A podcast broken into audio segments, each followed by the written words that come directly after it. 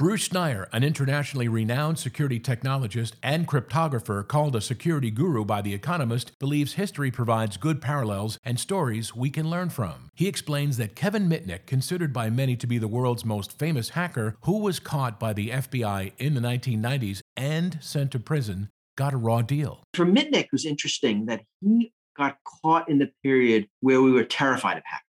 Now you had some of the movies come out that portrayed them as, as very dangerous and what they could do was magnified and then blown out of proportion.